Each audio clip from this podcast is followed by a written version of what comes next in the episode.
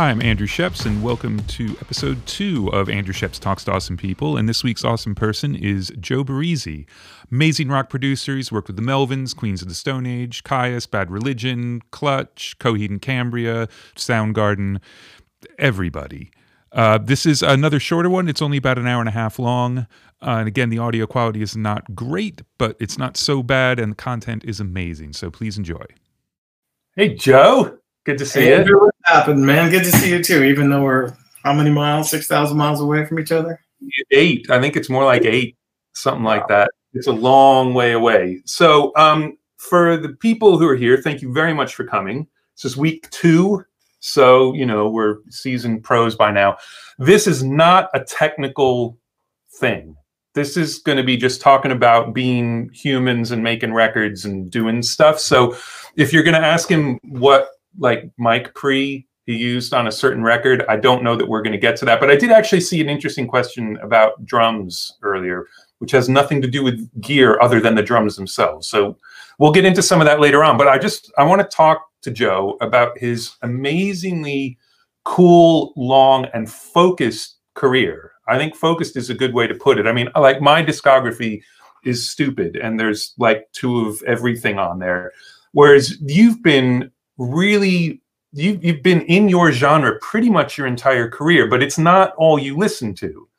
And Yeah, right. another thing we're going to Yeah. do later, we're going to share some playlists. Um, we did this last week with Matt, but now we've got names for them because I had time to think. So we've got the inspiration, which is 10 songs Joe loves, and the perspiration, which is 10 songs Joe's worked on. And we'll talk specifically about a couple of those later. But first of all, I just wanted to start right away, if you're cool with it, Joe. I want to share a picture of Joe and I, and this would be probably five years after we first met. So this is in LA, and this is Christmas, Christmas of uh, 1991. Oh man, maybe. it's- Yeah.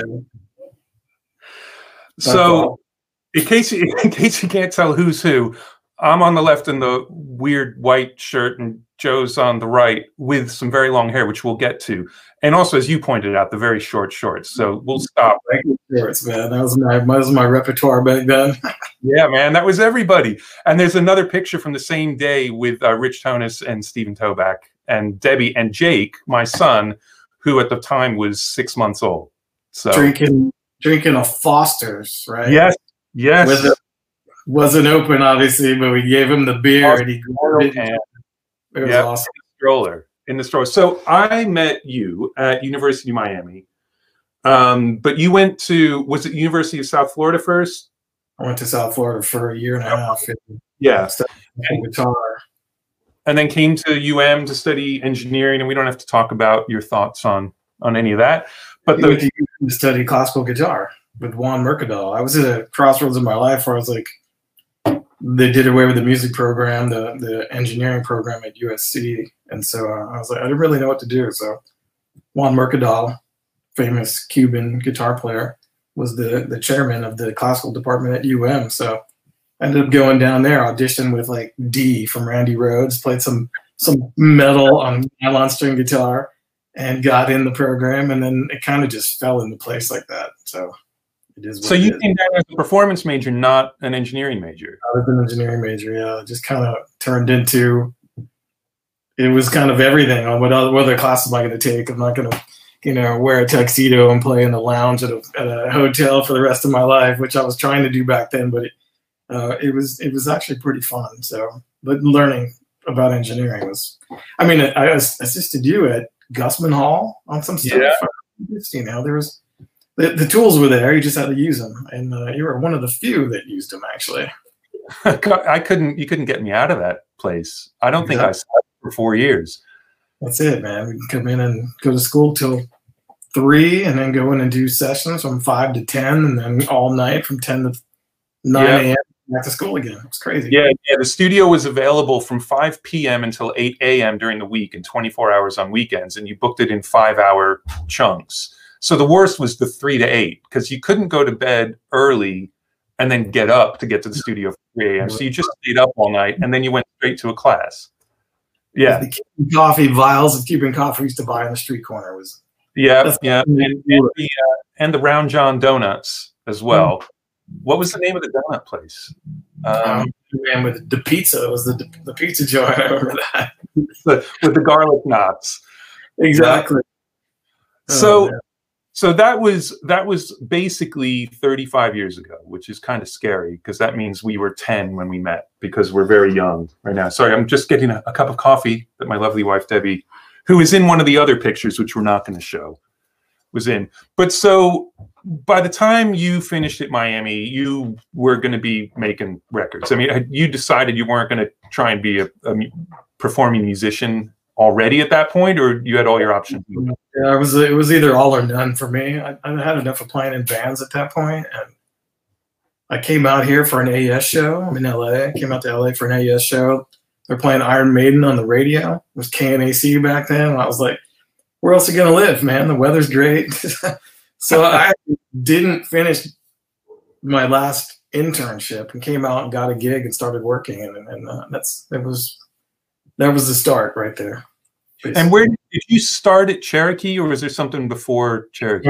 Cherokee. Yeah, I, uh, I started because we learned about soldering at UM. So the the whole fixing of gear stuff, I started try, uh, soldering A range modules in the back, and I wanted to be an assistant, but they had to go through a program to be an assistant there. And and one day, all the assistants got up and quit because they were all on salary and they were working hundred hour weeks for two bucks, and um, and basically they all quit. So I was like, hey, I'm here. I'm going to be an assistant. And they're like, no, we have to go through the program. I'm like, oh, forget it, man. So at that point, I, I'd been repairing guitars at night too, working during the day and repairing guitars at night. So I ended up uh, starting to freelance, paid some money, and went and took a class at USC for uh, learning how to use an SSL and met a guy named Dick McGilvery who hired me at his studio and then worked at Sound City where Toback was working. He called and said, our, our tape machine is not working. Can you be the tape op? I'm like, sure. And, uh, and, um, that, that was it. Just kind of freelance assisting. So were you, so you were never actually on staff at Sound City? It was all just freelance. It was all freelance. I mean, I, I, I worked there mostly, but then Right. I would talk to the band and go, "Hey, there's a there's a room down the street where I work also that you can do overdubs in if you're not going to stay here." Yeah, we were going to go to so and so's place. I'm like, "No, you're going to go here instead." And then uh, we work at Preferred Sound for a month doing overdubs. I'm like, well, "Where are you going to mix?" Well, we don't know yet. Hey, check out this other studio I work at called Cornerstone or Pacific, and then we'd go mix over there, and I'd end up on a whole record in all these different studios that I worked at just by, and then I kind of had my own clients that way. Essentially, I just I saw it from from beginning to end. But it was really cool just learning different rooms. And doing that as an assistant is almost unheard of. I mean, that's crazy to be following a project around. That's great. Well, it was also some places I was the janitor and the maintenance guy and the, the runner. You know, I mean, we were we were working at smaller studios where we were the only guy. So we literally take a break and I'd run down and go get hamburgers and then come back and then oh the headphones broke. Okay, while you guys are eating, I'll solder some headphones. And, you know, it, it was it was kind of good, man. You fly by the seat of your pants, and it was it was way more interesting to work a twelve hour day than just to sit on the couch and read a paper or something. Yeah, absolutely. So what was what was your first sort of big record you got to work on, and who was it with? Who was producing and engineering? I think there was a few moments in my life that were interesting, but the I mean the biggest one to me was was Garth Richardson because he had uh, done the first Rage record. Yeah, It hadn't come out yet, you know. It wasn't big, or it had just come out. It didn't blow up yet. So he he was always going to Sound City as a client, and you know you'd call and say, "Hey, I've worked here a million times. Can I get three days to do a demo?"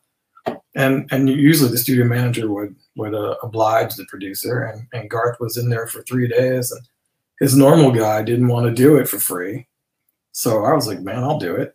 So I worked with Garth for three days for free. We did a demo with a band called Little Gods, and um, I'm still friends with Manny Nieto. He's an engineer producer as well. He was a guitar player in that band. all right.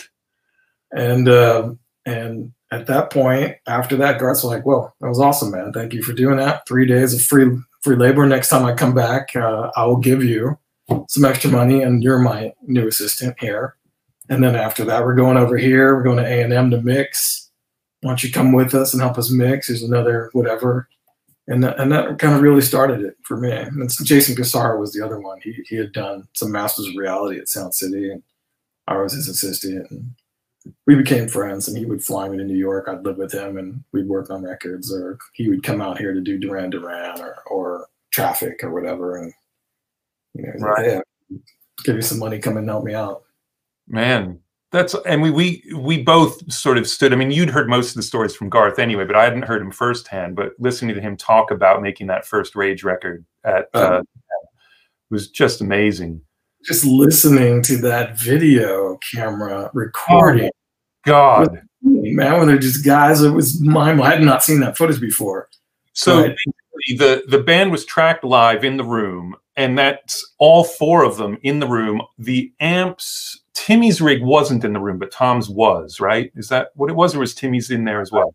All separated, but he had brought a PA in. So he brought this Meyer PA in. And yeah, I think what they tried to do is a normal record at first, but it, it wasn't exciting enough. So they decided to set up it like a live show. And they for two nights in a row, they invited all their friends down. And they basically had a crowd in the studio. The amps were on the sides, separated, but the PA was in the room, and they just went for it live, like they were going to play a stage you know, show on stage. And that's the energy of the bed tracks that they captured. Yeah, and that's exactly a lot of the vocals in the control room in front of the the big speakers in Sound City.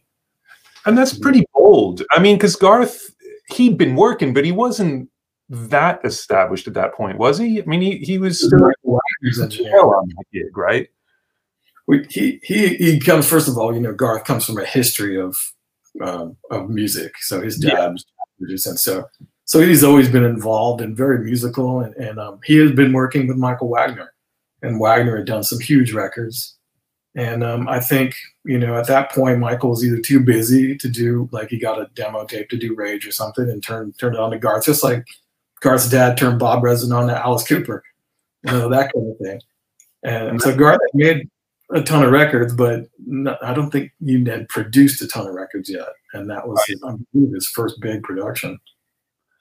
That's awesome. Now, for the, the people watching this, we're throwing names out there like Michael Wagner. Like, you guys need to go look these people up. Just have a right. second go open and look on Wikipedia or write them down for later. Or, but this is um, the history of making records. Yeah, I mean, they're in our days used to read, you know, LPs, and and I remember just you know you buy albums sometimes based on the guy who made them. Martin yeah. Birch, another one. You know, anything Martin Birch did was like the holy grail. So you you pick up an album and you, you never heard of the band, and you look at the back and it's produced by Martin Birch. You're like, all right, I'll take it. You know, and then you would never be disappointed because he was your hero at that point, or whoever. You know, for me anyway, it was all the the the guys that did you know the Deep Purples and the the Sabbaths and the Zeppelins and the, yeah. Guys.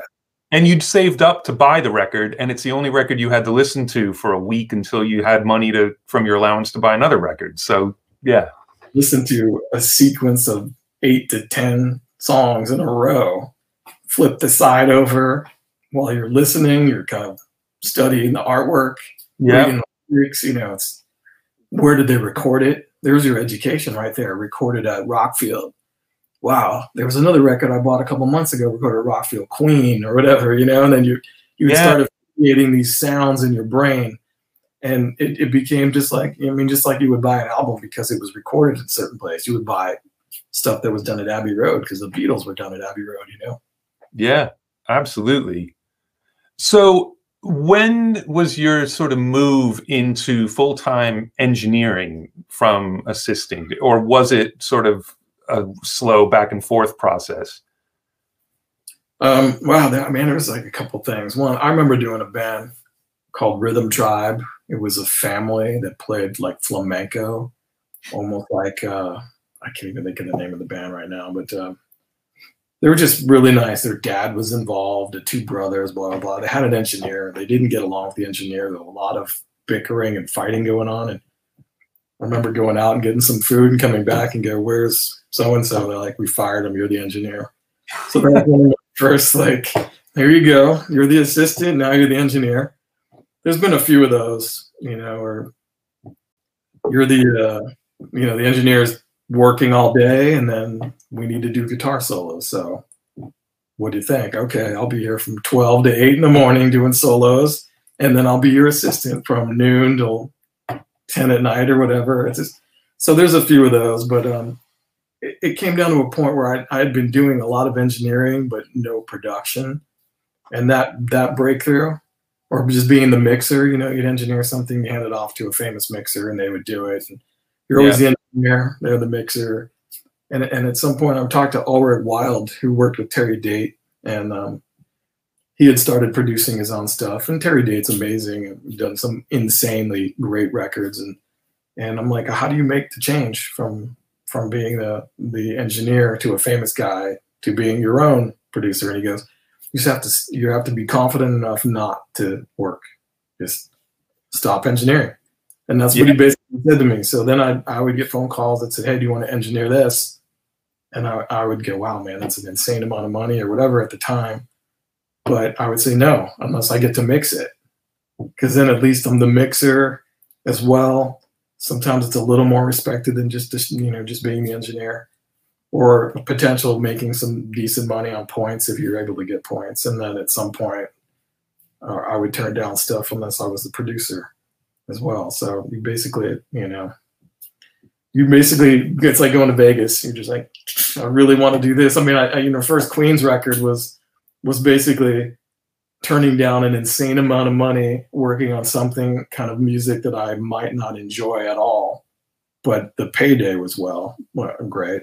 Or going to hang out with guys that I knew and making a record for no money because it was money of music that I liked. So I was like, screw it, man. I'm just gonna I'm gonna go hang out with those guys and make a record.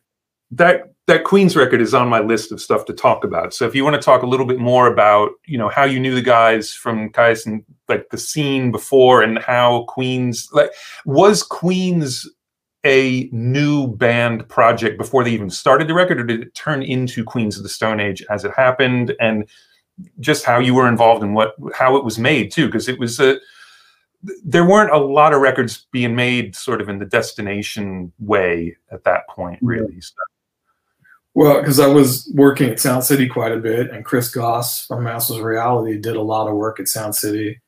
There was a guy who was a house engineer named Brian Jenkins, who was kind of like the, me and Brian were both like house engineers at Sound City, basically. And he was he was above me, so he had always got the gigs, and I would take up the leftovers. But at some point, he had done a record that got really big, um, and he started breaking out of Sound City and not being the house engineer anymore. He started engineering for other producers, and so he would set up. So on on Kyuss did Blues for the Red Sun and Sky Valley, and Circus Leaves Town, mostly of Circus Leaves Town at, at uh, Sound City. So Brian would set up day one like how Chris liked it, and then I would be the house. I would be the engineer. So I had this relationship. We did Blues for the Red Sun in um, ten days total six days in Studio A, recording it, four days in B, mixing it. And then we did Sky Valley uh, in 14 days, seven days in Sound City Studio A, mixed it at NRG, Studio A there in seven days. And then Circus, um, I tracked at Sound City and Brian actually mixed it at A&M. So I'd already known those guys and we had a relationship and, and they're, they're from, you know, from the desert. And so they're, they're not very LA guys. They're just, they're down to earth and they're, they're, you know, very musical and very into their art. So we had a nice relationship to, to even to the point where John Garcia and I would be the only guys in the room while he was singing because he felt comfortable. And he was also, um, you know, he's not a flamboyant person at all. He's very, very soft spoken, and he would be comfortable just with me in the room. So, so we had a relationship anyway. Um, so Josh, at that point, guys broke up. Josh moved to Seattle he was playing in bands with Alfredo, the drummer from Queens, and, and Kim Thayil was involved at some point with some things. And and um, he just had a band, and, and there was another singer. He was an Everest singer, and and they had done some demos for Roadrunner, and and basically I got a call from him one day saying, nobody wants to sign my band. Um, I just want to make a record. Let's. I have a little bit of cash. We'll go out to the desert. We'll go to Joshua Tree Rancho. So I listened to the music. He sent me a, a cassette, and I put the first song on. It was Mexicola. I'm like, I'm in. Turned down thirty-six thousand dollars worth of some other gig, and I was like, let's do it, man. So we went out to uh, Rancho, which wasn't there was a bass player in the band at the time, so it was a three piece. It was Josh, the bass player, and, and Alfredo playing drums. And it didn't quite work out. In four days, I kind of packed up my stuff and split. I was like, "This is not happening." Um, so, so Josh. But what, wasn't happening? It was it was mainly the bass player wasn't very happening, and it wasn't really a singer, and and the studio was kind of in its transforming stage, so it wasn't quite I couldn't really interface my gear. Not that I had a ton of gear at the time, but I brought in some some mic pre, some Calrecs, and things like that. It was hard to interface because it was very much a home studio. You know, it was the Ranchos. It was, uh, which is a great place to record and super nice and an amazing environment. But it, I just couldn't get what the sounds that I was hearing in my head in that room with that band and with that bass player at the time. And so um, so I split, which sucked. It's, it was a tough drive home, but then Josh called a couple weeks later and said, "Look, I'm going to play bass, and we're going to cut it in Palm Springs at this other studio that Chris Goss was involved in." And um, he had brought a friend of his in from Buffalo named Steve Feldman, and they had um, a Soundtracs console and decent little mic mic pre collection, a couple of Calrecs, um, a little bank of Neves and stuff, and 3M tape machine, which was my first 3M experience. And so I was like, all right, let's come out. I brought Bruce Jacoby with me as a drum tech. Nice. And, you know, I mean, it was basically an industrial little warehouse. It wasn't even really set up as a proper studio. I mean, to the point where we were stapling packing blankets on the wall to deaden stuff and recording guitars in a, in a kitchen. And the the bit Josh played bass. They cut it live as a two piece with Josh and Alfredo. And uh, I, I just remember, man, just trying to punch on a 3M machine was impossible. So coming out would always wipe the next beat. You know, so I started getting to the point where I would actually cut the tape, put a leader in, and yeah. then I would record to the leader and then slap it back together. Or I'd say, you know what, the whole song from the first chorus out could be better. So punch in at the first chorus and play to the end and the whole thing with pitch and and uh, and you know it's like very much like a turntable. The the, the strobe, the, the speed of the tape machine uses a strobe light. Yeah. And so that yeah, that record cut. Logic for tape, you know, played back that this over and over. And that, so that, that was it. I mean, it was basically 17, 18 days. And uh, the thing about the band to me was the first time Josh sang too. So it was, uh, it was his falsetto was coming in and he was experimenting with being a singer and so there was that kind of uh, sincerity and the grooves were just insane between the two guys playing i mean basically all the bass was reamped because the, the, amp blew up so i used the sovtek and reamped all the bass and i they had jl cooper automation and i had first added the, the foresight to see that the, the, automation when you inserted it changed the sound completely so I cut it with the automation in the whole time so I could get the sound through the automation so it wouldn't be completely different later. All right. So PAs versus analog, like just true faders. Yeah, well, it was it was there was some computer faders, but you inserted it. So as soon as you put the the 16 channels of automation, it was going through their circuitry as well. Right. It completely changed the sound. So so I cut the record on a 24 track with 16 tracks of JL Cooper inserted the whole time on stuff I knew I was going to move. And I also wanted it to sound completely different. So I mixed it on a pair of EV Sentries because I was like, if I mix on something I know, it's going to sound exactly like I want it to sound. So I'm going to fight to make it sound like something different by mixing on something different. And wow. it, it, was kind of unique. You know, it was a weird, it was a weird time, but uh, it was fun. That was the thing. It was, it was no one, we didn't have any expectations. No one might sign it. We all did it for nothing. You know, it was maybe $200 a day or something like that involved. And it was crazy. That's awesome, man. And it worked out, you know. Well, it worked out. Yeah. I mean, you know, it, it kind of, it turned into, I don't know, I think I've worked on four records, but even at that point though, you know, I mean, I I had done the record. I brought them to Geffen at that point because I had done some stuff with Weezer and Todd Sullivan. But record labels like, who the fuck is Joe Barresi, man? We don't know that guy. We we gotta hire a producer for your next record. We'll sign you.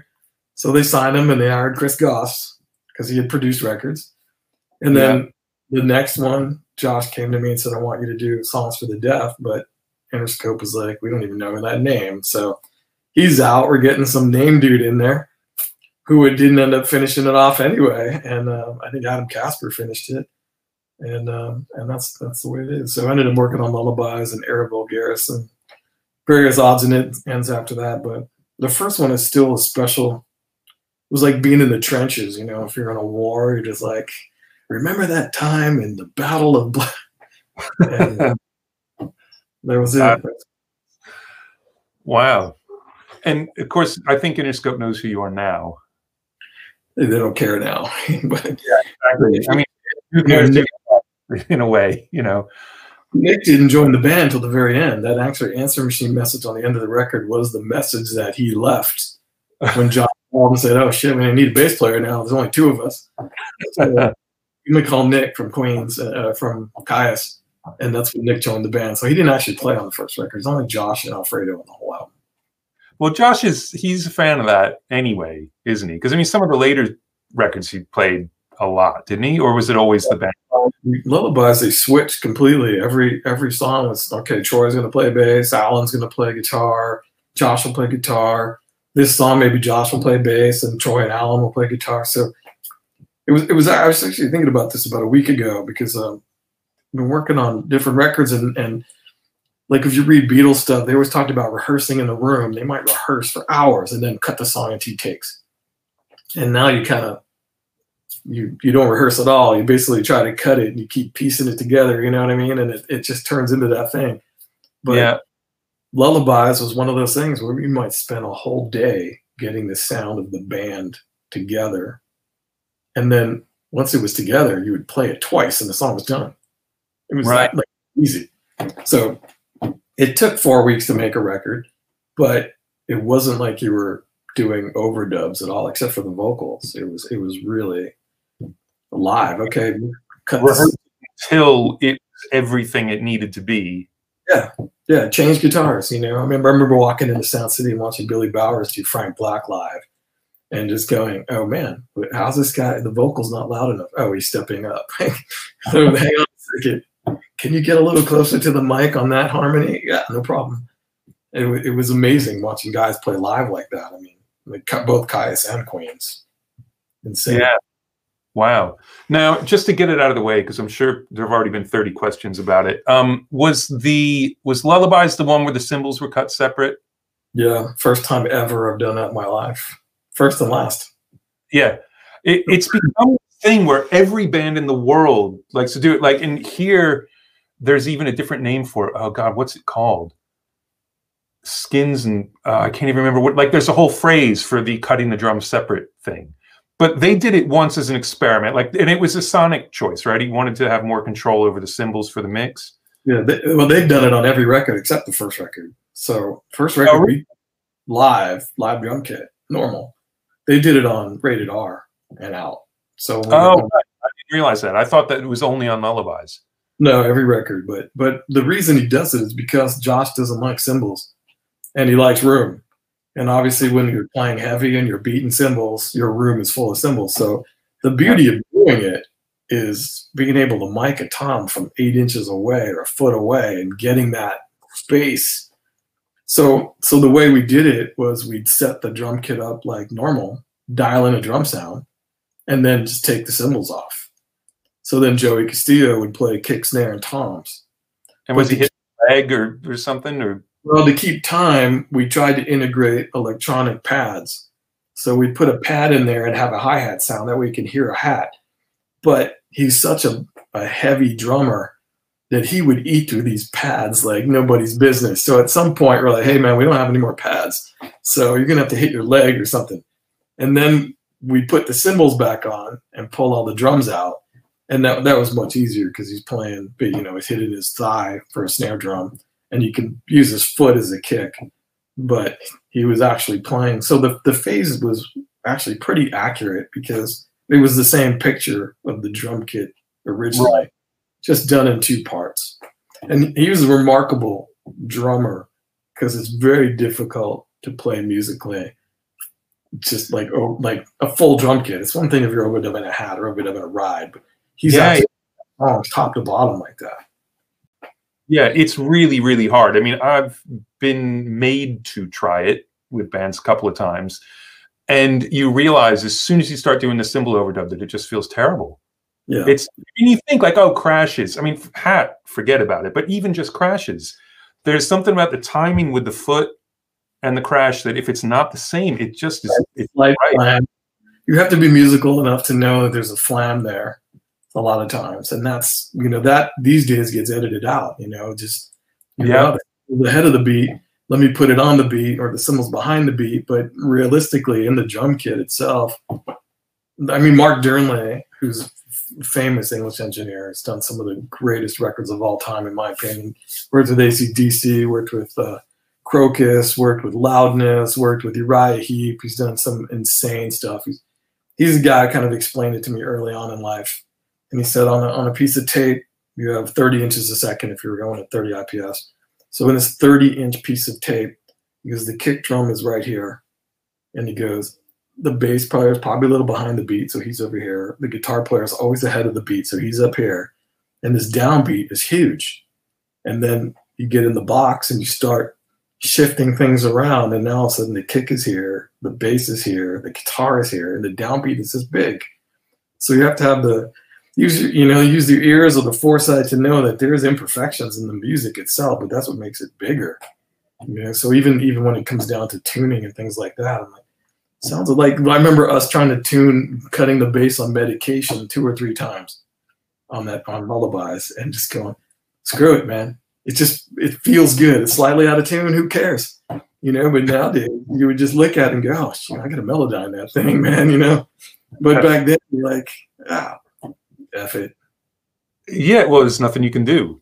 There's Yeah. nothing. But but also, I mean, on, on the flip side of that, there are people who were doing guitars one string at a time, so that it'd be perfectly in tune on tape. You know, Mutt Lange's famous for doing that, and Yeah, so the meticulous thing didn't start with Pro Tools. It just allowed everybody to be meticulous. Whereas it Yeah. used to be like a real well, I used to use. I heard 24 channels of AMS and used to just physically start moving stuff forward and back for timing.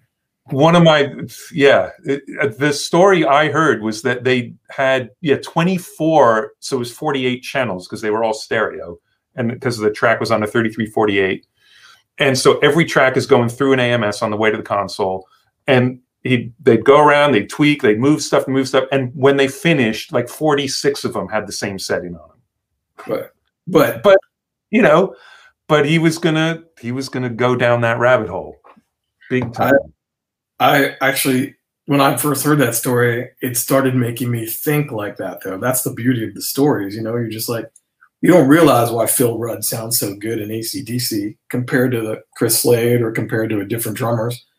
But in the end, you might go, okay, it's where he places his hi hat.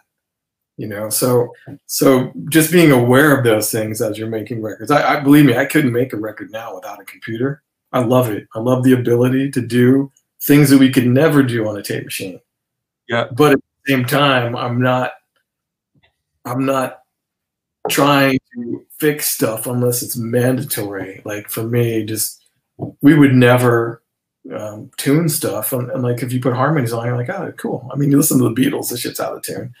But but you know so i go always go in with the approach of making a record like we did it on the days where you know there was tape. And we only have 24 tracks sorry that's it you're done you know, unless we were locking something up or dragging an ADAT along with it. So I still try to do that. I don't always end up doing that, but I still try to approach it like that. But the computer is unbelievable. Being able to iZotope noise out of a, a Yeah. humbucker, strat pickup or whatever, and making it dead quiet like a humbucker is like phenomenal to me because those things bother the hell out of me now. You know, when I hear noise, like I don't mind hiss as much, but in a beautiful guitar solo where it's something sustaining and all you hear is buzz, like oh, exactly. So you can easily fix the stuff that you always wish you could have fixed, but it's not you go looking for it. we tried anyway back then. I mean, we used to try to use Baron denoisers and all kinds of weird stuff. We're like, how do we expand this? Just, Yeah, yeah, or or get the guitar player like, okay, don't move. Don't- exactly. Making Oh. tape was on the floor where the headstock should point this way because that's the quietest spot. Yeah. Yeah. Oh, those were not the days. Those were not the days at all. Um, so we got to talk about your studio because it's completely insane. Because I mean, for years and years and years, you did not have a studio. Even when people started setting up, I mean, I had a, a room at my house long before you. I mean, as far as I know, you didn't yeah. really. You never set up at home. You were always working in commercial studios, right? Yeah, I mean, I had gear because everything, every penny that I made, always we'd buy gear. You're like, why am I renting this amp from this guy? I can put the three hundred dollars back in the budget, work an extra couple hours or whatever. So we used to buy gear. So I had a ton of gear, and um, I just rack mount it and stored at mates. And then if I were working at Sound City, I'm like, okay, there's you know 28 channels of Neve here. I don't need any Neve stuff, so I would just you know email those guys and say, bring these cases and whatever, and they they would they would just show up if I was mixing somewhere. And that, that to me, it was convenient because I didn't really want to make the plunge into, you know, it's a commitment, obviously. And, and being in your house is the ultimate to me because you got to pay your mortgage anyway. But I, my yeah. house small, and um, it just didn't. I didn't really have. It was, you know, I've tried like actually on ten thousand days, we did a, a segue piece in my house, so I had the whole guy, all the four guys in Tool here, and Maynard's kid on the couch watching TV, and we're we're working in the bedroom trying to do these voiceovers and stuff. And I'm like, while this is kind of cool, it's just still weird that people are in my house, you know. So it was never, um, it was never. I couldn't do it here. I could have built out, but I'm not. I'm not like um, like there are many handy people. I'm sure you're you're handy with a saw. And Matt Wallace is another one who could build a house himself, and I can't even put a cat door in. So I'm like, I did put a cat door in. I put two cat doors in. I've done that, but I couldn't. Down. I'll pay your ticket for another. we can get Eric to, to be able to wander in and out on his own. Nice. But, yeah, you get the chip activated ones. It's awesome to keep the other animals out. That's what I need to do because he's a fighter. Yeah. Uh, yeah. So yeah. I actually working at a at the village with David Kahne and he was we were working on Kelly Clarkson and the Jason and and um, another guy in the band, a guitar player. I can't think of his name right now. They had a studio in Pasadena. They were leasing, subleasing from. Turns out they're subleasing it from M Audio, and at some point it was um, M Audio got it from the same family has owned it forever, and it was Kevin Gilbert's studio. It was the Thursday Night Music Club. Down the street was Bill Bottrell's place, Tuesday Night Music Club and that's where Sheryl Crow and Kevin Gilbert and his band wrote all these songs for her first album, basically. And um, and at some point they they were going to get rid of the lease, and and actually Billy Bowers or no, Paul Fig and Miles um, from Sound City took it over, and they were they had a thing going with Frank Black for a while in there, and then um, they wanted out, so I took it over. I've been there 13 years now. So it's it's not really a proper studio. It's just a room that's kind of. It's pretty. It's pretty proper. Well, I mean, you know, as far as properly treated or anything, not really. But but here's the crazy part: is uh, uh, the, the, drummer in the band came by to visit one day. It was in Kevin Gilbert's band. He told me how much Kevin loved Hugh Padgham. Excuse me. Kevin loved Hugh Padgham, and um, he flew to the townhouse in London and measured the room, the brick room that Hugh worked in. So when he came back, he made the room that I record in the same dimensions. And purely by coincidence, I own the console that came out of the other room in the townhouse. So it's it's it's actually you know chilling to know that it's come around like that. But well, and that you have the only things left of the townhouse. Yeah, basically. That's it. So 13 years, man. That's insane. That's insane. We've I've been lucky enough to record some overdubs over there with you, um, and it's yeah, brilliant. Great sounding live room. Really great. Like you can you can choke it down if you want to, but why would you? Because it just sounds great. You know, it's so weird. Sometimes I'm mixing and I go, man, this this this backing vocal part sounds really cool and roomy, and I realize it's my room I'm going, man, it's already built in. It's a very unique sound. So it's it's one of those things where you go, it sounds like that, while you're in there, and it's it's just weird for me. But I try to use as much of it as I can. When even when I'm mixing, I was always pumping stuff through. You know, just right. So do you use it as a chamber while you're mixing? I use it as a chamber, as a place to reamp guitars, as a put the Leslie in there. There's always the room mics are always going. So if I need right. something, you know, you know, how do you make stuff you sound unique? You just got to use unique spaces. So wow, is it up on the wall? Are those your your room mics? The PZMs. PZM. The PZMs on the back wall go through the console talkback compressor, multed down to one, and then there's two mics, 414s against the the other wall, super high up, and then uh, occasionally there's other stuff, um, something on the floor, you know, in the middle of the room. I try a little Blumlein thing. Maybe the the new pipe bomb periscope mic is going to be next. Yeah, man. we'll see. So I want to get some questions from other folks, but I, I got to talk about the two playlists you sent me just a tiny bit. So the first one, your inspiration playlist. There's a lot of stuff that's like you would think like killing in the name off the first Rage record. Some UFOs, some Scorpions, Thor, not as well known, but still pretty badass and in the genre. But there's one on there. Well, there are two on there actually. The first track on the list is Life in Rain by Remy Zero. And Remy Zero LA band and they kind of almost started to do something and then didn't really. But you want to talk about that song a little bit, just why you like it, why it's on the list. And Mark's going to share the link to these uh, these playlists for you guys. Well, you know what I mean when you there's always music that you listen to and you just go, this is one of the most amazing sounding things, whether it's the vocal sound or the bass sound or you know, it may not have anything to do with with anything. I mean, Moulder Alan Moulder, I think my friend Chad used to work with him as well. I've worked with him. Um, said he used to reference Scrubs by TLC or something for low end or something like that. You know, I don't know how true that is, but but you always like you always have something that you listen to. And, and that particular song, Alan Moulder actually mixed that record.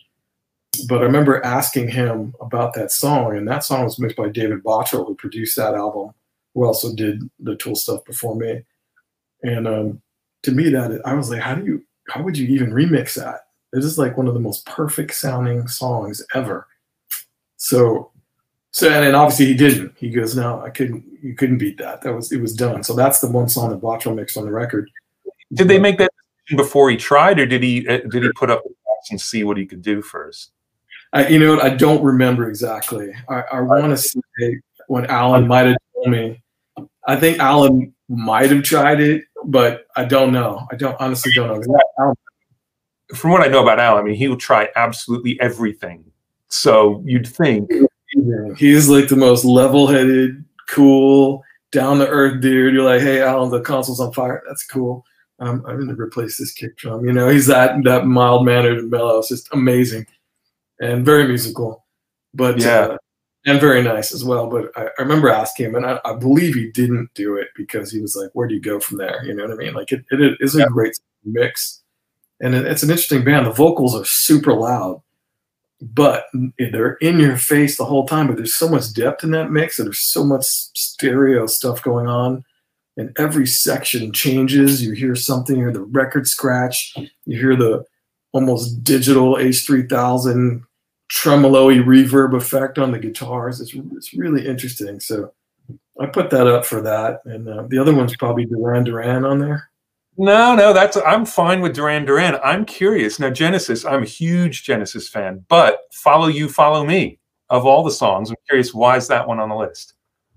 It's, to me, it's it's um, it's interesting how the melody is reinforced by the keyboard line and it's even crazier to me that it's a three-piece band at that point. You know, there's no Peter Gabriel.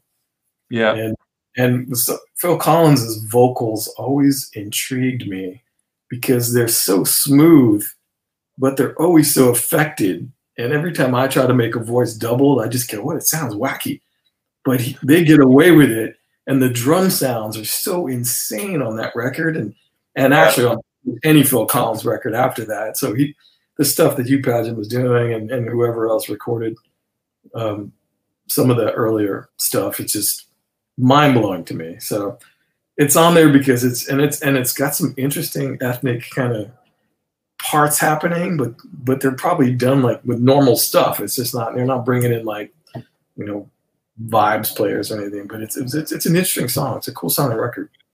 It's one it's one cool thing about that band is and even when Peter was still in the band is that they never really had a bass player. So they were switching instruments all the time. I mean Rutherford played bass like some of the greatest bass tones on Lamb Lies Down on Broadway, things like that. But he never played bass live really he's a guitar player and so it they were always in that mindset of covering extra stuff and like big building block stuff just and every record sounds different you know that's yeah. the other just even like yes it's the same thing you know you're, you're dealt with the same players you might say chris Squire has the same bass sound every time but every record just sounds different to me yeah, yeah. and with those you get the same engineer and producer i mean eddie offord did almost all of them yeah yeah and amazing amazing. And the fact that he didn't make thousands of records for other bands is incredible. I think he must have just not wanted to, because he, he would have a 311 record or two, you know. But... He's did other stuff, but like he should have been one of the most in demand guys ever, and just just you reading know, book and just looking at some of those track sheets and how they used to track share is is mind blowing. And in fact, that he used to do their live sound too. So he probably would finish an album and then go on tour with them. Right, exactly. So who's got time to make another record? And he would also take you know multi tracks with them. They would play to a two track sometimes for sections because the shit was so intricate. So yeah. there's and it wasn't like you know Alan White was playing to a click or something. You're like, okay, here's the back track and there's gonna some there's some orchestra on it or whatever. And and the band was that good that they could play to a multi you know, a two track, a half inch or a quarter inch, or whatever he was, doing it from front of house. It was pretty Amazing. I, I didn't realize that. That's incredible. So now the two songs I want to ask you about on your perspiration playlist. So this is all stuff you've done. Um, and they're they're more technical things, really. But I figured, like everybody's been so cool sitting here. Well, it's because we don't let them talk, but that's why they're they're sitting there and they've got lots of technical questions. But two songs on this, I wanted to ask you specific things about. So the Chevelle track, "Face to the Floor." This is like it. This happens on so many songs that you work on that are riff based, where the verse riff and the chorus riff are the same riff now, there's a little B section in between, so you do get the kind of break from the riff, but it doesn't. It's not like you can count all the extra guitars that came in. The verse sounds awesome, and the chorus sounds absolutely gigantic compared to the verse. And I'm curious, just is that just mixing of guitars, or is that extra guitars, or things were changed, but it's the same number of guitars, or how was that put together? Do you remember? Yeah, I mean, I'm working on Chevelle right now. So for for me, the the two things I remember is that song in particular. The first time I heard it, I was like, okay, this is a massive song, just because it's a cool cool riff. Um, so for me, usually, and especially that band, stripping the verse down a little bit, whether it's one guitar or two guitars, um, or less volume a lot of times. And then the pre chorus hits, and then the chorus comes in. There's usually a jump, master fader jump, or a, a push, because yeah. back, you know, I mean, I could get volume. Um, we'd always always leave headroom anyway for mastering guy, but the stuff isn't mangled to death. So, so the verse is there's there's a dynamic range between the verse and the chorus. So that's huge. Doing master fader rides, quite a few master fader rides also, I, I, do these tracks I call the enforcers, the Clint Eastwood track, because he's the enforcer. And it's usually one. And it all stemmed from reading an article on ACDC ages ago where where ACDC was essential. we all strive to be, I think, ACDC when we're making rock records. We want, want Malcolm on one side, Angus on the other. But then you hit the guitar solo, and what happens? You can't really lay off. So usually at that point, they would use an enforcer, the guitar, the solo track would play all the way out, or the solo track would play rhythm out in the middle or something. So in the end, it ends up being three tracks, and that, that started getting me thinking about because I, I, never was into anytime I mixed a record where people were quadrupling tracks. I'm like, this actually sounds smaller. This yeah. Because in the end, you end up either playing so tight, what's the point? Or you're editing it to be like two guitars. So why not just have two guitars? Go away, and yeah. Yeah, so so for me, it was always the middle, which makes it tougher to mix because that's where the bass is, that's where the vocal is, that's where the kick and snare is. But you can get these guitar sounds that are inside that middle. So the enforcer comes in there, and there's probably no enforcer on Face to the Floor in the center. But in the chorus, there's guaranteed there's at least one track in the middle, fattening up the center. Well, it's it's tucked into the point where you don't notice it, and that it's a masterclass in how to make what is musically basically exactly the same just grow, but not be disappointed when you get back to the second verse either. It's almost like, oh man, this is the cool small version of it again. Well, it stems from being a three piece. You know, I think a lot of times you're thinking as the singer's playing guitar, so there is a guitar in the middle if you go see the band live. So that that was also that's always a, a, a key point to me. If I see a band that's four piece or a five piece, usually five pieces guitar left and right, you know, maybe I'll reinforce parts of the riff with an enforcer guitar. And it's usually the, the section of the riff that the guitar sound is cool for 90% of the song. But that one spot where I'm not going to change guitars or change the I change the tone a little bit, but I'm not going to punch in one riff with a new guitar sound. That's just stupid to me. It would never happen live. So I just reinforce that riff with another amp or another sound or another performance. But it's it's it's really the kind of dialing it in, and it only ha- the enforcer never happens until the bass is on. So for me, I cut the guitars first because you get a little bit of leeway once there's two guitars in there. There's some out of tune and out of time stuff that you know mentally you'd go, okay, I need to fix that. But then you put the bass on, you're like, okay, it's not really that out of tune anymore. It's actually kind of cool, and it's yeah. a little sloppy, but it's not that sloppy because the bass is in there now, so it just sounds like big. And then then okay, maybe that riff is a little obscure, and and the bass is really not reinforcing it. Maybe now I'll add the Clint Eastwood track in there. So pretty much for like Tool, because Tool's really one left and one right. There's yeah. really no enforcement at all. Well, I um, want to talk about Tool now because that track Invincible, first of all, holy shit. I mean, the whole album's great, but that song and what I noticed listening again, because I listened through the whole playlist when you sent it, was first of all, guitar's super stereo.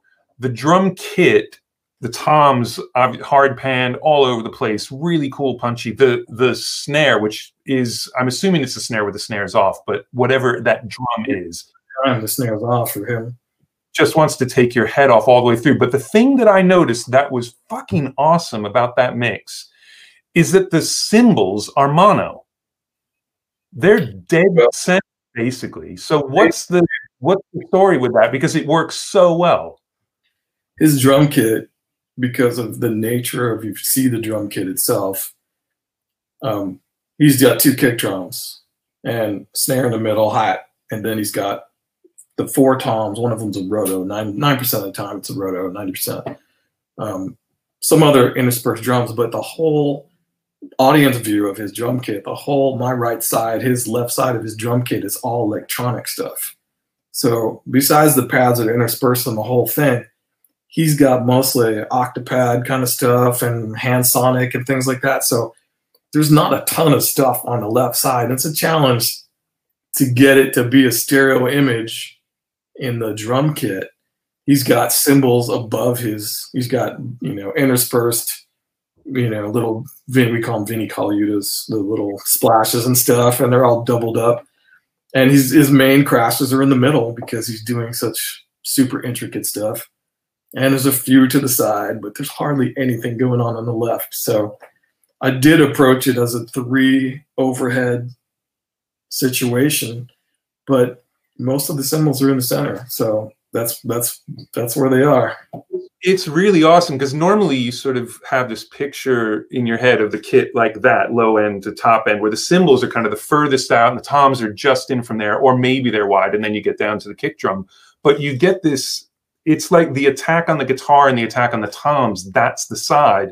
And the cymbals are like behind the vocal. They're above and behind, like a hat that he's wearing or something. And it's just it's a great and obviously it's physically kind of what the drum kit is but it's i actually went back i'm in the middle of mixing a, a record right now and i went back and took all my overheads and panned them in. And it's it's so much better actually. It's incredible how much more air you can make for the guitars without collapsing it all the way into the middle where it messes with the vocal. It's a really cool way to think about it.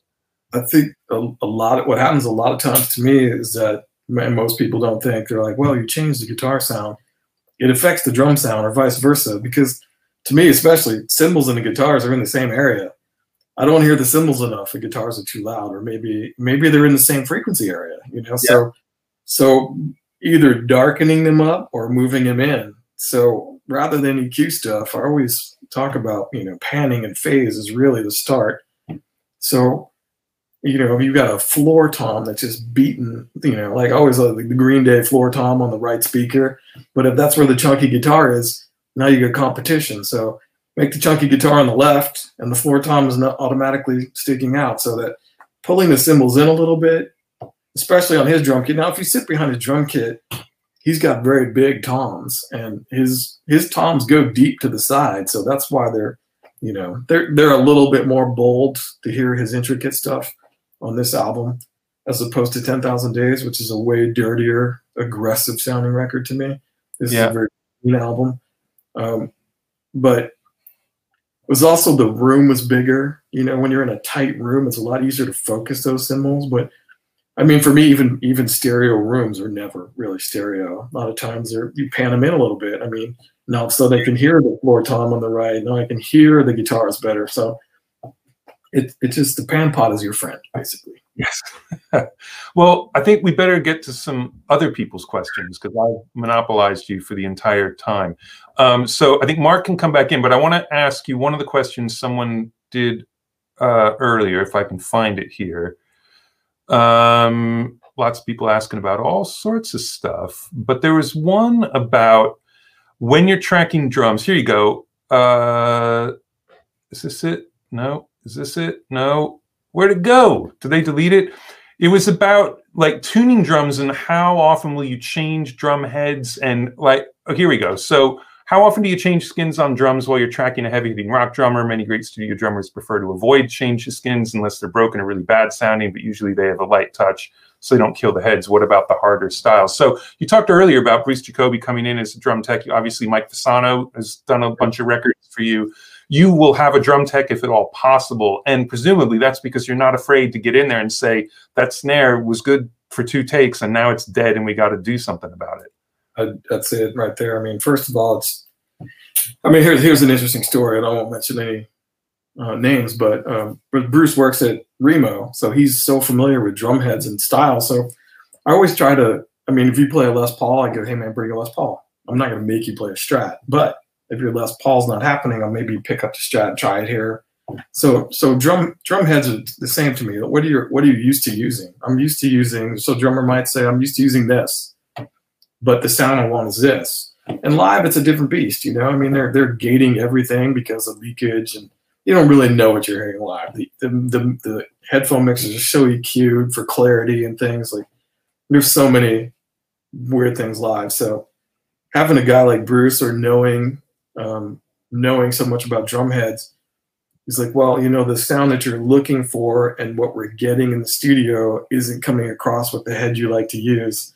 So he would literally just come in and go, hey, try this out and change the drum heads completely. And I'm like, okay, that's way better.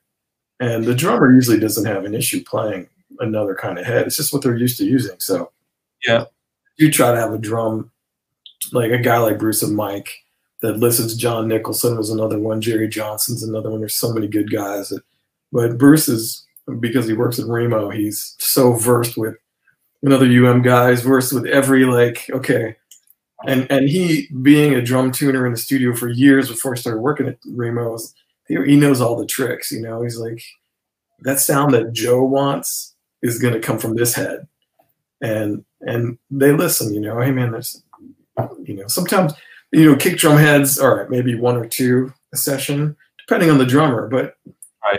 you know, the, usually the the more coated, thinner heads have more tone, and and sometimes it works. But if you're looking for something that's way more attacky without EQ, you can start right there at the drum head. Yeah, I mean, there's there's nothing more important than the sound of the instrument you're trying to record and the musician playing it, and to not make the drums sound as much like you want them to be as possible is insane. It's just like, well, I'll deal with it later. You might as well just put some pads out. Well, unless it affects how they play. That's always the thing. You're like, oh, I really like the sound of this kick drum. It's really deep, but the drummer is having an issue playing the drum because it's really deep and he's not used to it. So in that case, I always go, hey man, is anything in your way? Does it feel weird to you? And and drummers are great like that. They're like, yeah, you know, I can mold, no problem. Or I'm doing this thing with my foot and it's really taxing on my foot because it's not oh, bouncing yeah. back thing I've I've seen a lot is where they're used to playing with no hole in the front head, and you cannot get the sound you want, so you try putting a hole in. But of course, that completely changes the way the beater comes back off the drum, and it's a totally different drum kit to play at that point. So yeah, you I, I've seen engineers try to change the way the drums are set up, like to get less cymbals in the toms because they want to use ribbons. Oh, like, yeah. Really, microphone what can we get underneath there? But but like even in the case of Danny Carey, who who on Ten Thousand Days wanted a double head. So how do you get the mic? You need a mic inside. So you end up cutting the XLR off. You yep. fish the hole. hole. Out of the XLR back on, you put the mic in, and then you've got to get a sound. And you're like, oh man, it's not quite right. What do you do? Take the drum head off, move the mic, put the drum head back on, you know, and then yeah. as long as you have the the ability to do that, the money to do that, or, or at least the uh, the patience for the drummer to have to sit there and go, "It's not right. I don't like it," or whatever, or I don't like it personally. Yeah, and I think when we were starting, like it was a bit of a luxury to be able to take time in the studio to do stuff like that. And you'd think, well, now you know nobody's got any time, but it also, if you're recording at home or at a friend's house or whatever, you've got nothing but time and you might have compromises with the room or your mic choices or whatever. So the last thing you want to do is compromise on the instruments. the, the instrument is the key. Great bands sound great because they can play, because their sounds are good. And once that's, I mean, that's our, that's our job is done. Basically, we just have to be a fly on the wall, push up some faders. I mean, all those great mixes or broomstick mixes or it was recorded the way you wanted to hear it, you know? So to me that back then the decisions were made early on and and that's a huge i, I worked with mike stone one of the greatest engineers of all time did a bunch of queen records did journey did asia. We spent two weeks on a drum sound that was the most phenomenal drum sound i've ever heard with no eq and it turned into here's the drum kit. Okay let's move it around a room. There's a tiny little room in a guy's house. Let's put it in the corner. Okay it's good here let's put it in the middle. It's okay it's better here Oh, now we're going to mic it up. Now these heads don't quite work. We're going to change the head. So everything got changed out. The mics got changed out. Everything that could possibly change got changed out before we reached for an EQ. And and nowadays, even myself nowadays, like, okay, I got two days to cut the whole record. Get behind the kit, tweak, tweak, tweak, tweak, tweak, and there we go. I'll deal with it later. And sometimes that has to happen. But if you can sort it out, like even doubling vocals, you put a mic up and all you own is one microphone. Well, why do 10 tracks of the same vocal in front of the same mic? Even though you have the same mic, move back six inches when you double it. Now you've got part of that room in there. Move yeah. back in, turn the mic around, record it on the back side. Now it's got a filtered sound to it. Move the singer to the other end of the room or in the bathroom. We did all the Queens of Lullabies, but it's done all in Sound City Studio A bathroom, all the vocals. Two mics on his mouth, a, a, di- a dynamic through a Helios jacked up for gain, uh, um, like an 87 type mic, a large diaphragm for clarity, and then a room mic. And and so you can blend the three mics and change the sound. But in a bathroom, it wasn't no hi-fi recording. That's because of a bad burrito, right? like he was going to be there anyway, so might as well get some vocals done. Yeah, that was the haunted bathroom. Nobody wanted to be in there, even with all right, Mark, what do you what do you got? Cool. All right. So our first question, voted up 14 times, was 14. from Florin. 14 times. A lot of people want to hear this one. So uh, Florin says, Joe, I was always amazed by the snare sound in your mixes. I understand you're playing you're paying a lot of attention to phase and balance when mixing drums. But is there any other major ingredient, like a compressor, pedal, transient shaper, or other type of processing on overhead or direct mics to get that gargantuan punch in the snare? Um, well, I mean, first of all, would say drums are definitely the hardest instrument to record because of of phase issues, and um, you know, for me, it's. I mean, if I'm recording it, it's one thing. If I'm mixing somebody else stuff, it could be a different situation. But in general, um, what I would do usually is I tie the drum kit together with a when I'm mixing with a, a stereo compressor, Tube-Tech stereo compressor. So that's my parallel. But I also have a parallel on the snare and a parallel on the kick that are fatteners. So uh, if I need a little more fattening on the drum, I can parallel into a, a different compressor. I have a pair of dynamites for super transient, fast smack and compression. So if I want more of that, I can parallel to that. So basically, I'm not really messing with the snare itself a ton. But there are times where I'll actually mult the snare off and put a reverb on it and bring the reverb up in the same channel as the snare. And because the, the biggest issue with when you when you have a lot of heavy guitars and take up so much space, getting some sustain on that snare without putting a ton of reverb on it, and then the reverb washes stuff out. It's really difficult. And then once you're putting a snare sample in there that's got reverb on it, that's a whole nother issue you know, and then the, fakeness factor of a lot of samples. You spend a lot of time riding those samples to try to make it not sound fake. So a lot of times simply multing the snare off, inserting, I, like my favorite reverb right now for mono stuff is a, a FabFilter reverb. And uh, I'll put a, a short little slap or roomy kind of thing on there and shove it up the same channel.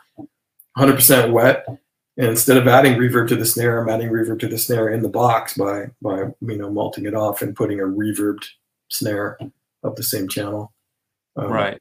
Sometimes there's a sample involved. I mean, honestly, people obsess about samples. Like if I use samples, I can tell you this: I've used the same two kicks and same two snare samples on almost every record that I've had to, if I needed to.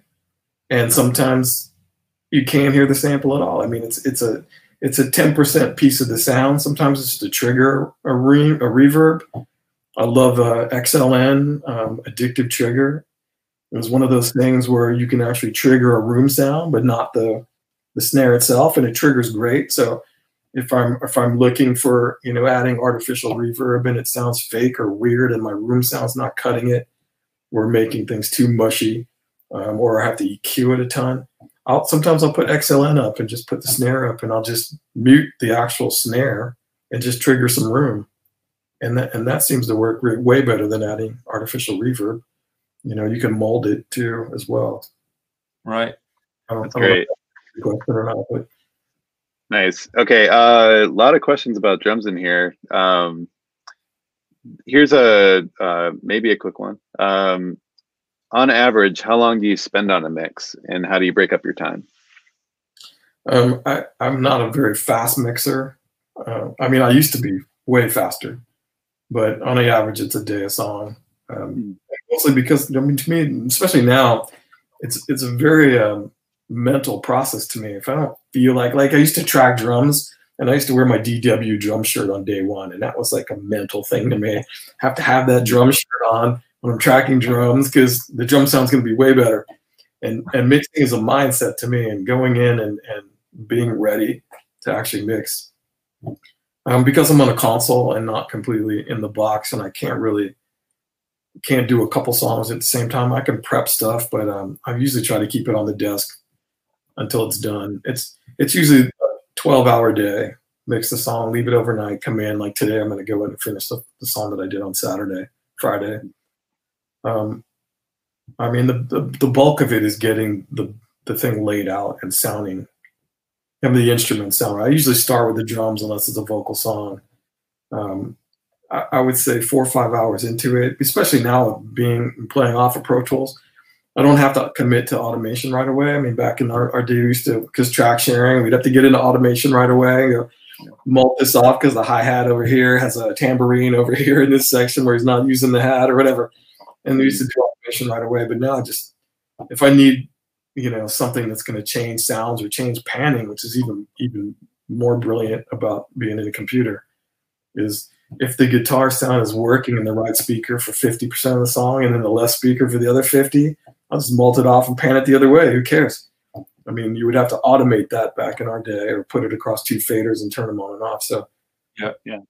So I, I spend a good amount of day balancing. Really, I mean, it's Mhm. and then when it's ready to go in the computer, it's within two hours of fine tuning and doing some exciting rides and moves, master fader rides. I think it's pretty exciting at that point, and then I leave it overnight and come in the next day usually and figure out if it's was I, if I was crazy or if I was actually correct. Yeah. Yeah, by the you, you turn the automation on, it's to do the checklist of stuff you can't do without automation. Yeah. Really. yeah, just exciting rides and things. You know, I mean, push this chorus up and you know, or, or any. I mean, the automated stuff, the panning and stuff is all in the box now. Anyway, like I don't need the pan scan anymore. I don't need it to trigger exactly like this. So that's brilliant. You know, Awesome. Uh, do you find yourself doing your automation in the box or on the console? both Yeah. Fine tune in the box stuff, but then I like to get behind and go. I mean, I usually am pretty methodical when I when I put put the first pass in the computer. Then I'll I'll start thinking about drums, and I'll usually turn the vocals off at that point, just listen to the band, and I'll I'll go through and do tom rides, and then snare rides into the toms because that's part of the fills, and making sure I can hear the kick drums, whether the kick is going to get higher in the choruses, and then I'll work my way to the right on my desk. Let's do a few bass rides because there's some obvious spots here where the bass is not cutting through. A lot of guitar rides.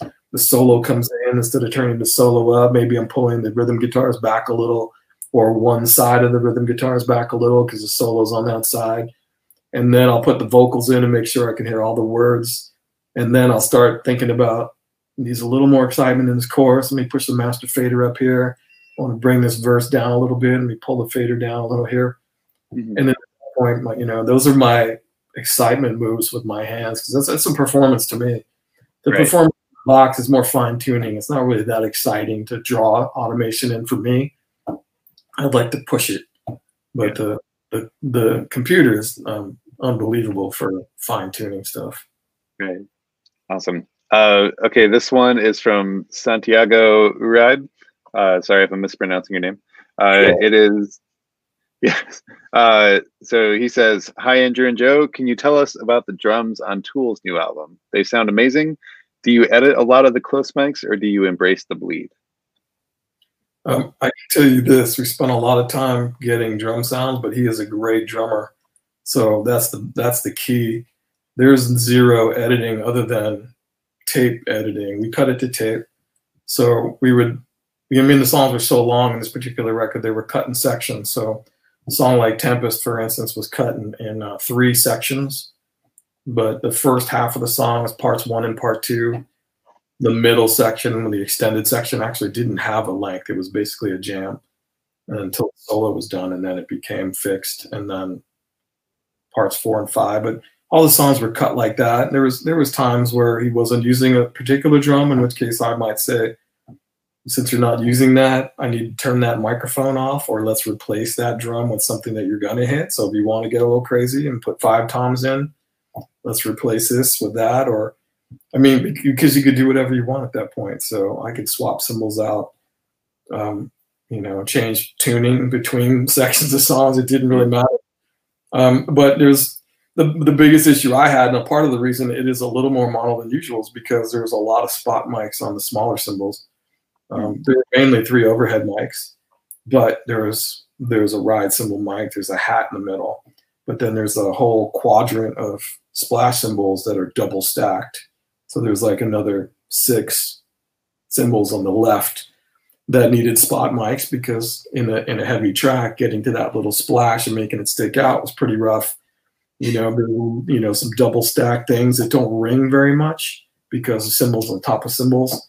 So sometimes those needed spot mics. So you know, being learning the performance, watching the drummer, and being able to go, okay, this is going to happen here. I'm going to turn this mic on and off because the other thing about it, it all went down to a 24 track tape.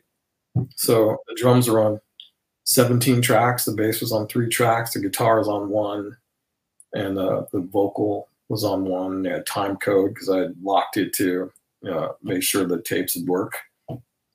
So basically, I'm committing all the drums, the overheads, all the cymbal mics are coming down the left, center, and right on this album. So I'm turning stuff on and off, Wow. but not playing it to try to keep it cleaner. Um, Yeah. The toms themselves all went down to separate tracks because I knew I needed more control of those, and um, and especially the rototom because that thing just rang the whole time. So I, I, did spend a little bit of time with the rototom, making sure the tuning was good, obviously, and then also that it fit in the track with that tuning, and and um, and trying to duck it out of there when it was howling. But sometimes that's the beauty. I mean, you know, the listening to old Genesis and Yes and stuff like that, and the crazy. You mean listen to Van Halen with all the crazy dragon drums and the octobans and stuff. I mean, those things ring when you're playing. It's part of a drum kit. So getting rid of it all is, is always is definitely not the key. Embracing it, trying to work for you is, is what keeps it real. Awesome. Andrew, you're you're similar on that respect, right? Yeah, yeah, absolutely. I mean, I, I'm I'm mixing, I mean, I'm not tracking a whole lot these days. I'm mixing mostly stuff other people have recorded. And I will generally go through and edit the toms so I have a version like that. But I do it just so I can A B with them uncut. Sometimes I'll do really soft gates, but even that, I've started like there's some great plugins like Drum Leveler and the Sonnox Drum Gate, some things that are really, really clever at listening and knowing which drum. But I find that I'm hearing the volume changing. I either want them chopped or I want them wide open. Well, I I, I definitely go through and automate them instantly, whether or not I'm going to do them, use them like that. So I'll always lower the leakage 20 dB or so, and and leave the drums loud everywhere else they're being hit. But in sections where I'm going, man, I don't hear enough of this, or I don't hear enough ride cymbal well, I'm going to open up those tom mics there. And there are some songs where you're just like, it just doesn't sound right. It sounds too choked up the whole time. I'm going to just get rid of the automation, or I'm going to crank the automation up so it's only 5 dB of, of dipping. You know, so, part of that is that they, they were getting those drum sounds with the toms just ringing. So they might think they had enough of the cymbals, but they didn't because the cymbals were in the toms. They weren't in the overheads. Right, exactly. And then that phase relationship between the toms and the cymbals and the snare drum obviously is huge too. So a lot of, lot of times no one pays attention to that stuff, but putting the toms back up, now your overheads sound better. Right. Or flipping your overheads, maybe now your toms stick out without having to EQ your toms so they stick out. Yeah. Awesome. And like I've done this a few times where like the room you're talking about the room before, and it's not really a good stereo picture of the kit necessarily, depending on how it was tracked. But where stuff starts to move and it gets really messy and i'll actually just like pick the room mic i think sounds best put it right up the middle with a spatializer thing on it and mm-hmm. just turn it into more of a reverb so it's a lot more correlated and i'm not trying to get this big stereo room thing because it's just the rooms the stuff's tracked in usually now is not necessarily as good or not as much care was taken because there wasn't time or or whatever but um, that's worked for me quite a bit lately yeah, I mean the kick the kick is louder in one room, one stereo room than the other side, and you have this thing going on too that's annoying. That's maybe making your kick drum sound less focused. So in that case, I would just pick the room track, like you said, put it in the middle, whether or not you put the stereoizer on it or not. I mean, some sometimes it's cool. Sometimes I, I, I mean, being in a rehearsal room and, and listening to a band play live and just going, why does it sound so good? It's mainly because the singer's vocal mic has some reverb on it. You know so that same kind of picture putting reverb on that on that mono room mic uh, maybe focuses it more than having the stereo room but sometimes even just tucking it in a little fattens the snare up. You know that's how you get your fat more sound. Yeah but i think the, the more decisions you can make by panning and volume and muting and less processing especially with multi-mic drum kits the less phase crap you're going to make completely completely. Awesome. Uh, here's another one that's really good. Uh, Enrico asks, "Hi Joe, what's your favorite recording chain for heavy guitars and bass? And do you usually compress and EQ on the way in? Thanks, Joe and Andrew." Um, all right, well, first of all, I'm I'm a dynamic mic guy because at Sound City, all the condenser mics are just you know whatever. Well, it's like a box full of 87s, and that was it, right? Yeah, a lot of Stephen Paul too big for me. So wow. I, I use a 57 and 421. If I, I, I usually use multiple speakers and not one, you know, a mic on each speaker. I, I'm like, I'm that guy. I'm not putting two mics on one speaker because to me, there's a phase issue instantly. You have one source, you have two microphones, there's a phase problem. So I put the mic one speaker. I put another mic on another speaker. If it's a single cabinet or a single speaker, then I'll just use one microphone and I'll move the microphone. I'll spend a lot of time moving microphones till it sounds right. And even when I think it sounds amazing, then I'll play the track that we're going to record and go, does it sound amazing in this track right now? So that's a that's a huge part of it. Um, I bust everything down. I've never recorded anything where I put four microphones on a on a guitar cabinet and put four microphones across four tracks. Everything is bust together just like on a console, and you pitch it up and there's one fader. In the case of Tool, I had six cabinets on this last record, off and on, and a Leslie. So he's I recorded his Marshall on one track. We might have had two or three different mics on his cabinet. They all went down to one track. His Diezel amp went down to one track, so I can control the two amps that he loves. Mhm. I got panned to one side, and then I blended a Bogner and a Rivera down to one track because that was my version of his guitar sound that it needed whatever. So that all got panned to the left. When he doubled, you same same stuff went to the right. Was it exactly the same? Not not exactly the same. It's whatever was kind of interesting that worked with it. Another amp, a different amp, Leslie, no Leslie, whatever. Some more room, less room. But for the most part, I mean, like if you look at this, most of the stuff I track, it's there's two guitars left and right. It's two tracks. The enforcer up the middle, occasional second enforcer where I might pan it differently. Um, there's never any quadruple guitars ever, and if it is quadrupled, it's two fuzzes with some kind of almost blooming kind of low end thing happening that are tucked underneath. It's definitely not intricate guitar playing, so it's so tight that it's it's ridiculous. Um, bass is the same thing to me. I'll experiment with more large diaphragm stuff on bass, but a lot of times nowadays I'm recording a DI and a clean amp and a dirty amp. The clean amp is always the more hi-fi version, punchier, 47 fed, large diaphragm, whatever it is you've got. Um, sometimes it's a 421. It just seems to work. I, I tend to favor the dirty mics. Uh, uh, my dirty bass sound is usually a 57 in front of a 4x12 it works. People laugh at that. They think, "Is that as a bass amp? Why are you using a 57?" Well, I'm looking for dirt. I'm looking for the nose that's cutting through. But more importantly, I'm using a DI for my low end, and I'll swap out DIs on every song if that's what it takes. You know, listening to different DIs and the kind of low end that come through them. Some DIs are very articulate, so in songs it sound like you know you're playing like Geddy Lee bass the articulate DI works great, whereas the flubby low end bass doesn't work. You know, DI doesn't work as well. So it, that's a that's a huge part of it to me, and it's always that balance of the three in mixing. And then uh, nine out of ten times I'll reamp the bass as well, just to have something in the track that might add a little glue, a little distortion, or multing the bass DI off and adding like Renaissance bass sometimes for some sub, or turning on and off a chorus or whatever, you know, being able to do that in the box is great. So Yeah. You're I mean, you're uh, you're known for for stuff like that, like uh, experimenting with different DIs and and all that, and like in your downtime, which I don't know when you find downtime. but, um, Well, like, here's how here's what happens. I have my friend Bill Molina is my partner in crime, and usually like, "All right, I've got these Austrian audio microphones. Want to check them out? All right, cool." And we come over, and the next thing we know is we're like eight hours later, scientific lab coats out. Okay, we're gonna measure the distance between the speaker and the guitar.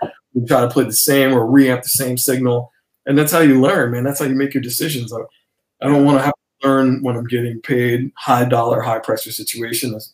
Hey, check out this microphone you know, I want to go in knowing this seemed to work in this situation. Not that it always is going to work in that situation. I mean, reamping a guitar and listening to 18 different microphones, I might make some decisions saying this mic sounds great, but does that mic sound great in a track that I'm recording right now with this other guitar part playing? Maybe not, but but at least knowing is knowing what hammer to use is really the key. Well, Yeah. and to the end, I mean, you have fishing fishing tackle balls full of picks. Oh yeah, yeah. I mean that that's what we're talking about kits, right? And drum heads, that- Joe actually had a favorite pick for Guitar Hero. I did. The man knows his guitar gear. Well, I do, we do these classes, my Pro Sound Workshop thing. One of the things we do when we teach the guitar classes, I'll just sit there and I'll play guitar and I'll have a dozen picks, and I'll sit there in front of his, you you know, small classic kids and go, all right, hear that, hear that, hear that. Is anybody hearing a difference? And nine out of 10 people will just be in awe that you can change a guitar sound instantly by changing your pick. And there's always, when we're cutting guitars and bass, there's always a, a whole slew of picks laid out in front of the console. And, uh, and a lot of times they're like, hey, man, because I'm own Evil Joe picks because, you know, why not? You know, I thought it was kind of funny that guys had picks with their studio name on. I was like, I'm going to have an Evil Joe pick. So Dunlop made me some Evil Joe picks, actually. Nice. right here and uh, they say Evil Joe on them, and there's a skull, and it's uh, anyway. You get the idea. That is awesome.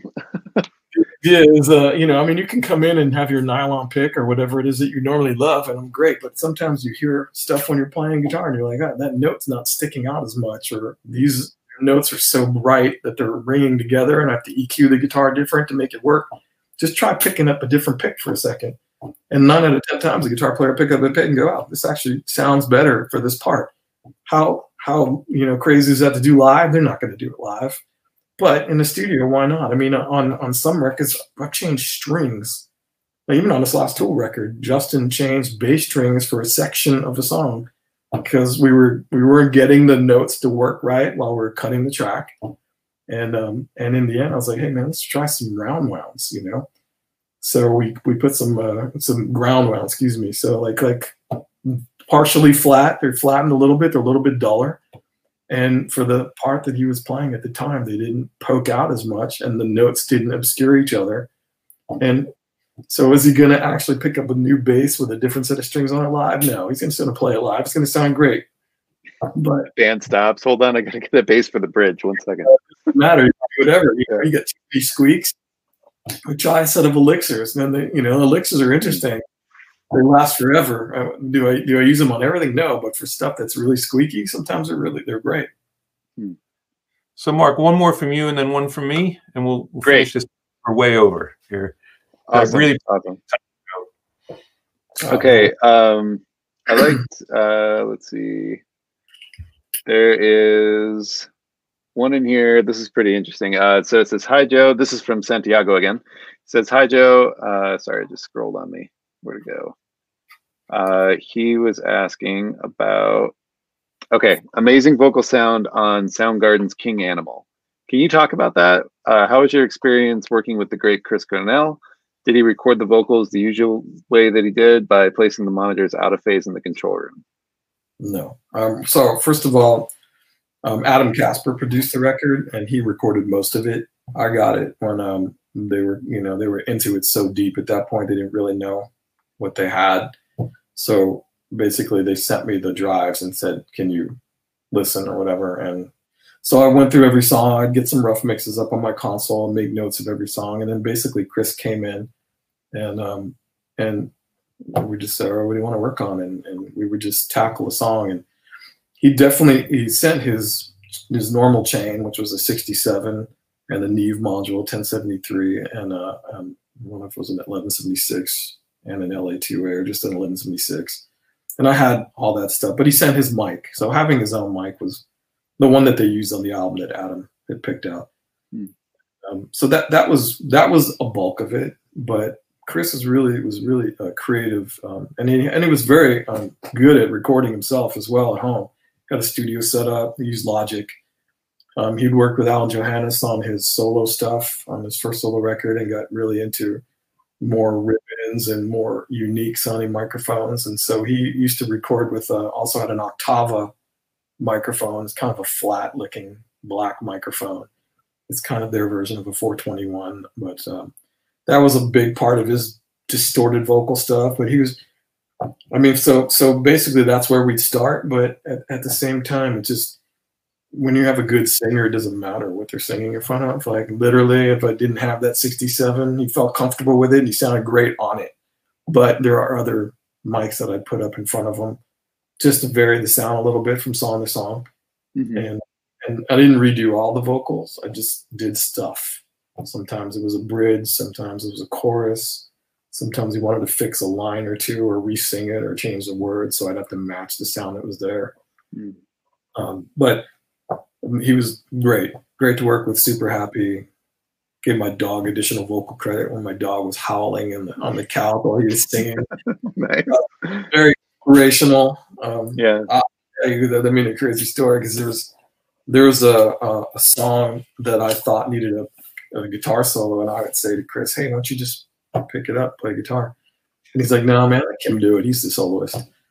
So the next day, I'd come into the studio early and I'd put up the Rain song on, you know, I grab my Danelectro long, uh, not Longhorn, but uh, convertible, tune it like the Rain song, try to YouTube learn the Rain song instantly and some crazy open tuning and then I put the guitar on the couch, and then Chris would come in and um, he'd say, "Hey, what's that guitar?" I'm like, "Oh, it's, it's in this rain song tuning or whatever," you know. And he'd sit on the couch and listen back to some stuff, and before you know it, being a great musician that he is, he would pick up the guitar and he'd start playing some cool solo, and I'd record it, and this solo would be done, and just having that inspiration going on, you know, always being ready to record. And, and in a way, psychologically, you know, I knew he was eventually going to pick the guitar up because he's that musical. I've seen him live. We can start a song, hang on a second, retune it, play it in a whole different open tuning, not even thinking about it. That brilliant, instant, and and what a great humor too. Because my dog, a lot of times, if he sat on the couch and sang, my dog would, my last dog Bullet, would come over and start howling with him. And shit, man, I ruined the recording. And then the album came out, and I'm looking at the credits, and I see additional vocals, Bullet, on Black Saturday, because my dog is. Man. Well, awesome.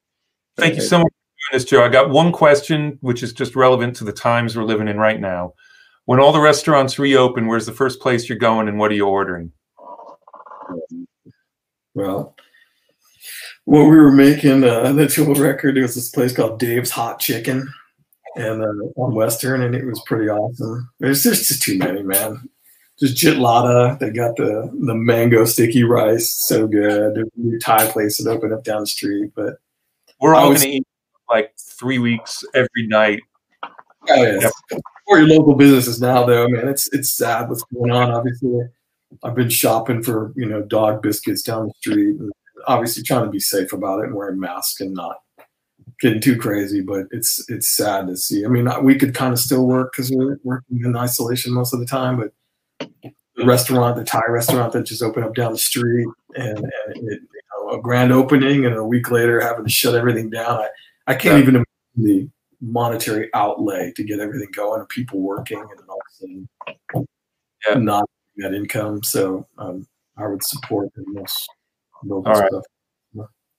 Awesome, man. Thank you so much for this. This is Thanks. great. Uh, so it's good to see you. Hang out. So, the way we're doing it. Give my best to your family. all right, Thank you man. for questions and uh, and Mark for your um, um, governing over us. My pleasure. Thank you so much for doing this. So uh, we'll be back again next week with Andrew for another Andrew Scheps talks to awesome people. Greg Greg Wells and Nina Woodford Wells, the uh, the couple, the songwriting force that is the two of them. Cool. Awesome.